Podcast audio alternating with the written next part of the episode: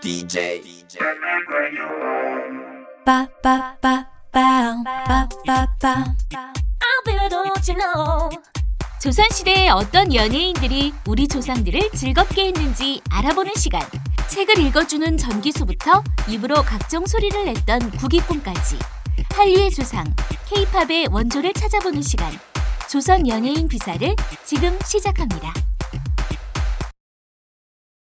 조선 연예인 비사. 음, 어, 어, 어.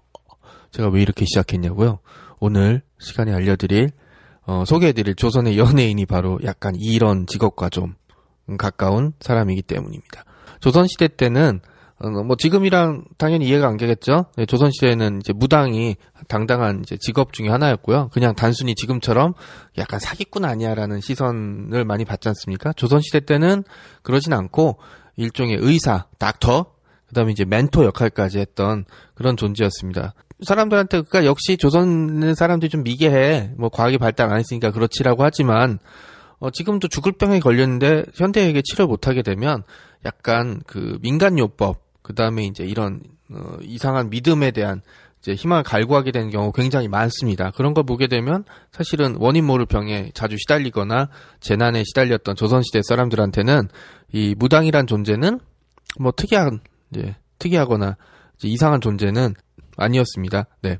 단순히 이제 의사나 멘토 노릇만 한 것도 아니었고 이제 잘 아시다시피 이제 나쁜 악령을 쫓아다니는 굿을 하기도 했는데요. 굿이라는 거는 결국은 이 한마디로 귀신을 좀 어르고 달래서 재물 공세를 해서 이제 돌려보내고 좀 편안하게 지낸다. 귀신과 타협한다 뭐 이런 거잖아. 별로 대부분 이제 뭐 구슬 하는 것도 늙은 무당이 쾌지나 칭칭나네 하다가 이제 막 어, 한풀이 하고 그리고 이제 잘 잘 있어 다시는 괴롭히지 않을게 이러고 이제 끝나거든요. 그리고 이제 마을 사람들이 모여서 이제 흥겹게 잔치를 하면서 끝나는데 이게 어쨌든 해피엔딩이죠. 그런데 오늘 소개해드릴 조선의 퇴마사 엄도인입니다. 음, 와, 좀 귀신을 쫓는 퇴마사. 이분은 귀신을 쫓는 퇴마사, 저는 웃음을 썰렁함을 쫓는 뚱땡이 정작가죠.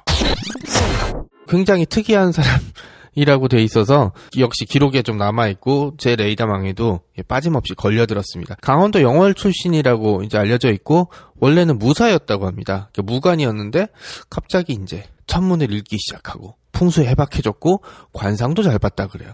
그러니까 이제 뭐 아마 이제 원래 본업이 무사였고 이제 취미로 이런 쪽을 했는데 오히려 이쪽으로 더 잘 풀린 케이스 예, 된 거죠. 그러니까 아르바이트가 본업이 돼버린 케이스가 된 거죠. 이래서 이제 아마 이런저런 일들을 이제 역술이나 직관 노릇을 좀 하게 됐는데 이 사람이 근데 이런 걸 뛰어넘는 진짜 재주가 있었으니까 있었는데 그게 바로 귀신을 잡는 제 재능이라고 합니다. 이게 근데 그 조선시대 설화들을 보면 귀신이 나오는 뭐 장화홍련전이라든지 자 등등을 보게 되면 귀신이 어, 나타나서 사람들을 놀래키긴 해요. 놀래키긴 하지만 어디까지나 자신의 억울함을 호소하기 위함이지 뭐 누구를 해코지 하려고 했던 건 아니었습니다. 물론 그게 놀래서 이제 신임 사또가 죽어나가는 줄초상이 나는 사례 벌어지긴 했지만 어디까지나 미필적 고의라고 볼 수 있죠. 그러니까 조선시대에는 귀신조차도 준법 정신이 투철했어요. 바다 건너서 일본만 가도 일본의 귀신들은 정말 사납습니다. 자기가 직접 귀신이 돼서 집에 원한을 집에 쳐들어가서 일가족을 찢어 죽인다거나 뭐 싹 태워 죽인다거나 자기 손으로 뭔가를 해결하려고 많이 하는데 이 조선의 귀신들은 백성도 착하다고 하지만 귀신도 만만치 않게 착해요. 장화홍련도 그런 식으로 문제를 이제 자기 억울함을 해소, 해소하려고 신의사또 앞에 가서 읍소를 했고 뭐 콩쥐 파티도 마찬가지고 예, 대부분 다 이런 식으로 공권력의 기대는 정말 투철한 준법 정신을 가진 귀신들이었어요. 네. 그러니까 예나 지금이나 법 앞에선 장사가 없다. 네, 이런 거라고 할 수 있죠. 근데 엄도인이 상대했던 귀신들은 그렇진 않았나 봅니다. 여기 기록들이 있는데 이 사람이 어떻게 퇴마를 했는지가 나와 있는데요. 귀신 들린 사람이 이렇게 나타나면 엄도인이 관을 쓰고 도복을 쓴 채 현장에 출동했다고 합니다. 그리고 이제 칼을 휘둘러서 귀신이랑 싸웠는데 궁지에 몰린 귀신이 이제 쉬운 사람한테서 해서 도망치려면 자기가 가져온 항아리 항아리에 집어넣고 부적으로 싹 봉해버렸다고 합니다. 그리고 부적에 들어간 부적으로 봉해진 항아리를 먼 바다에 던져버렸다고 하고 뭐 이런 봉시 봉인할 필요까지 없는 잔챙이 귀신들은 그냥 씹어 먹었다 그래요. 그럼 입에서 막 붉은 피가 아, 귀신도 피, 붉은 피가 나오나 봅니다. 붉은 피가 이렇게 나온다고 합니다. 그러니까 이렇게 도, 관이랑 도복을 쓰고 칼을 휘두르면서 귀신을 잡아다가 부적이 들어간 항아리 집어넣거나 자기가 씹어 먹거나 여기까지 나오면 나이가 이제 좀 드신 분들은 이거 어디서 본 내용 내용 같은데라고 생각을 많이 하실 거지 않습니까? 맞습니다. 바로 80년대 어, 우리나라 강타했던 홍콩 영화 중에 한 장르 강시 강시 선생이 나오는 이 도사입니다. 예, 영환도사에 나오는 이 퇴마사들, 이게 노란색 관에 노란 도복, 이제 태극, 이제 문양이 들어간 도복, 그 다음에 이제 동전으로 만든 칼, 내지는 대추나무로 만든 이런 부적, 칼이나 부적들을 가지고 이제 귀신들과 싸웠던 그런 딱 모습이죠. 그러니까 앞서 얘기한 것처럼, 어, 조선시대 귀신들은 준법 정신이 굉장히 투철하고 공권력에 호소를 하는 착한 귀신이었는데, 엄도인이 싸운 귀신들은 그러지 않았나 봐요. 왜냐하면 이제 뭐 사람한테 씌워서 괴롭히고 그다음에 막 이제 막 처절하게 싸울 정도로 했던 걸 보면 엄도인이 했던 귀신은 아니니까 조선시대 귀신도 이 준법 정신이 투철한 귀신, 그 다음에 막 사는 귀신, 귀신이 다 그랬 이렇게 좀 나눠져 있었고 이제 이 막 사는 귀신들을 엄도인이 관 도복을 쓰고 출동해서 현장에서 이제 해쳐버렸던 예, 그런 이렇게 봅니다. 근데 좀 이상한 게 보통 조선시대 무당들이나 뭐 남자 무당도 박수라고 부르는데 뭐 구슬하는데 이분은 이제 꼭 하는 게 이 중국 청나라에서 건너온 것 같지 않습니까? 근데 이 사람이 어떻게 이 청나라 유학을 갔던 걸까? 아니면 청나라의 도인이 그냥 우리나라 놀러 왔다가 뭐 강, 이제 영월이니까 뭐 금강산 가까이였으니까 금강산에 놀러 온 이제 도사한테 전수를 받았던 것일까? 라고 좀 궁금해요.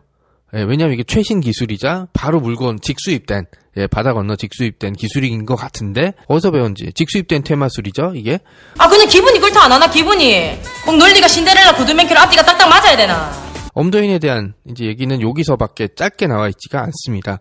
그러니까 이제 뭐 이게 이제 추재기라는 이제 조수삼이라는 선비가 쓴 책에 나와 있는데요. 이 추재기에는 조수삼이 이제 젊은 시절 직접 보거나 아니면 소문으로 들었던 사람들에 대한 얘기를 적어놓은 책이거든요. 그러니까 엄도인도 이제 여기 한 단락을 차지했던 걸 보면 강원도 영월에서만 활동한 게 아니고 한양으로 진출해서 한양의 귀신들과 싸우지 않았을까. 그리고 이제 당연히 당대 사람들이 생각했던 이런 여러 가지 무당이나 무당과의 모습과 상당히 다르고 뭐 일종의 전투를 벌였던 거 아니겠습니까? 이제 그칼 들고 싸웠던 거니까 굉장히 특이했던 인물이라 사람들 눈에 띄었던 것 같습니다. 예, 그래서 당당히 조선의 연예인으로 고 많은 인기를 누리지 않았을까? 왜냐하면 영화 출신의 사람이 이제 조수함의 추재기까지 나올 정도였으면 굉장한 유명세를 탔다고 볼 수가 있죠. 그리고 이 사람이 길거리에서 귀신이랑 싸운다 칼 휘두르고 다니면 당장 애들한테 얼마나 인기 좋았겠어요. 할 일도 없고 심심한 애들이 그런 거 보면 옛날에 장마철 끝나고 나면 방구차라고 불렀거든요, 우리. 그 소독차가 지나가면 사실 그 되게 매캐한데 애들이 그냥 쫓 무작정 쫓아다니고 막 그러다가 신발 잊어버리고 막 어머니한테 등짝 심 등짝으로 이 스매싱 당하고 막 이런 때가 있었는데 약간 그런 아련한 추억도 좀 생각이 나고 그 다음에 영혼이란 존재에 대해서 다시 한번 생각할 수 있는 계기가 되는 게 아닐까라고 저는 그렇게 생각을 합니다. 쉬운 문제는 아니에요. 혼이라고 생각할 수도 있을 것 같아요. 왜냐하면 이제 뭐 이런저런 뭐 어차피 눈에 보이진 않았을 테니까. 하지만 어쨌든 이 사람의 활동으로 인해서 많은 사람들이 위안을 얻거나 아니면 도움을 받았던 건 사실인 것 같고요. 그 그래서 그렇게 해서 결국은 조선 연예인 비사에 한 자리를 차지하는 영광을 누리게 됐습니다. 거듭 말씀드리지만 이분은 귀신을 쫓는 퇴마사, 저는 웃음을 쫓는 뚱땡이 정작합니다. 감사합니다.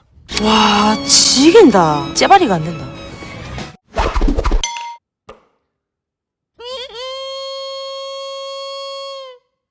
조선 연예인 비사는 스마트 미디어 N이 제작하는 역사 프로그램입니다.